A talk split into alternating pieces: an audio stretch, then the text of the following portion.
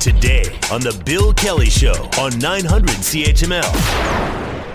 Almost three in every five Canadians are now getting palliative care at the end of their lives. That's about 200,000 people annually. I'm sure we know somebody in our immediate family or a friend or even a neighbor that uh, that may be in that situation. Uh, it's good news. Uh, you know, we're living longer and, and we need to care for the people that, that are nearing end of life. But do we know how to do it? Do we know where to do it? Uh, it's it's a discussion that, that has to happen sooner than later. And our next guest can shed some light on that. Uh, he is Dr. Amit Arya, who is a palliative care doctor uh, working in the GTA, uh, and a great source of information for us as we've gone through some of uh, the crises points, I think, when it comes to uh, long term care and looking after our, our frail and elderly. Uh, doctor, thank you for being back in the program. It's good to have you with us again. Absolutely. Thanks for having me, Bill. I, I know there's, there's so many side roads we can go down here, but where palliative care should be delivered. You know, uh, some people want it at home. Uh, there are facilities. Uh, there are hospice uh, locations, although I don't think there are enough of those. Uh, but a lot of them end up in hospital with palliative care. Uh, is is there a, common way to treat these situations? Is there a, a protocol, a, a policy that's in place?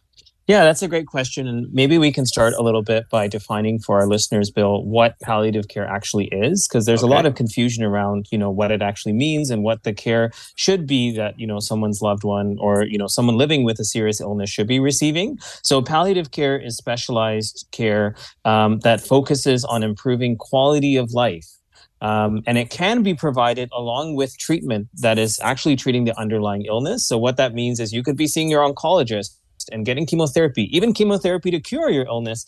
And alongside that, you could be seeing palliative care so that you wouldn't be suffering. Uh, if you had pain, nausea, anxiety, depression, whatever the symptoms you have, you could also live comfortably and, uh, of course, have some relief from the stress of the illness. So the goal is to improve quality of life for both the patient and the family. And palliative care is provided by teams, and it ideally should begin earlier when someone is diagnosed, especially with an illness that is not curable and is going to progress, so that people can make plans plans for the future.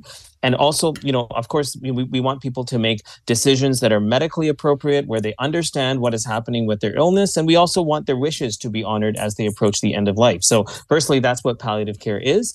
Uh, secondly to answer your question around um, you know some of the problems with palliative care and where people are dying which you alluded to um, and that's really what this report focuses on. But you know one of the problems is that you know the vast majority of people and you know i think we've talked about this bill people don't want to go into long-term care. They want to remain in their mm-hmm. own homes. So we know that that's what seniors want and the same comes when we talk about end of life. So we know that close to 90% of people in canada when pulled actually want to remain in their own homes. But in fact canada unfortunately is one of the leaders in the OECD when we look at comparator countries.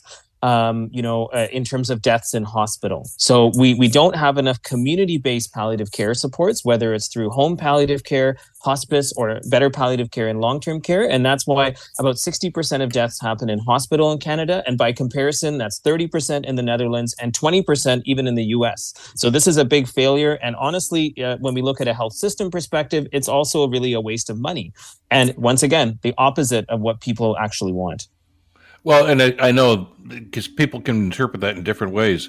Uh, you know, when they say, "Well, it's a waste of money," and they say, "Well, come on, you know, it's end of life; they deserve everything." But uh, I guess the, the, the argument there really is the other side of the coin is that same level of service that can be delivered in another facility if, in fact, staffing was correct, and if, in fact, the you know the the the, the the protocol was was uh, agreed upon. But when you have that discussion, doctor, about you know, okay, what is going to be best for this individual, who should be around the table for that discussion? Yeah, so that's a great question, and um, maybe I can preface that discussion or like start that discussion by saying, um, really, the timing of the discussion, Bill, is really, really important here. So often, the discussion in our Canadian healthcare system is happening maybe in an emergency department or an acute care hospital setting uh, when someone has really, really progressed uh, in their life-limiting illness, such as cancer, uh, COPD, or dementia, and we need to be having these discussions earlier on. Once again, so that that people can make appropriate plans, uh, you know, for their care and understand what they're getting into with their illness. So that's one problem. Secondly, to answer your question directly in terms of who needs to be around the table, ideally, we need sort of teams of people who are trained in palliative care. Of course, specialist palliative care physicians like me and colleagues, like other interprofessional colleagues, nurses, nurse practitioners, social workers, and so on. But ideally, if, you know, with our population aging, and as you outlined at the very beginning of the program, Bill, we need to ensure palliative care is, a, is an essential part of medical education, nursing school, and, you know, really, you know, you know, a part of education for any health worker who's delivering clinical care in Canada because it's just so important and our population is, is aging. And that's not the case at this time. I can remember a conversation you and I had going back a few years now, Doctor. I think it was just near the advent of, of the pandemic and the impact it was having on long term care facilities. And and you told us at the time that that you know to develop policies and and you know to correct what may be the shortcomings, you need data. There has to be data. And and when it comes to palliative care, I was shocked when I was reading this report yesterday uh, that uh, only four jurisdictions in this country right now are actually uh, supplying data Ontario, Alberta, BC, and Yukon. So we're, we're getting an incomplete picture here. Why isn't everybody on board for this?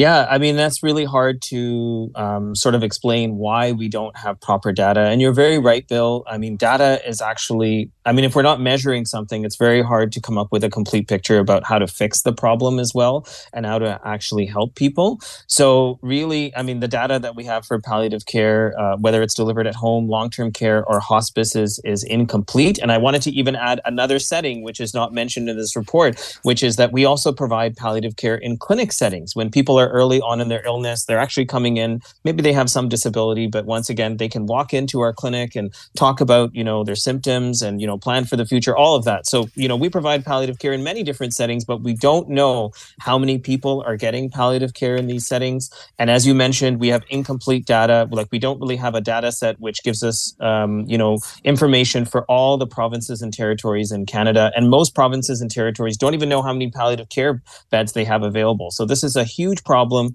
Once again, the context here is that our population is aging, and many people in Canada, unfortunately, are receiving palliative care in the hospital setting, and that's fine. But we know that that's actually counter to what people want. And if we invest in non hospital care settings with appropriate data, we can actually make the system better.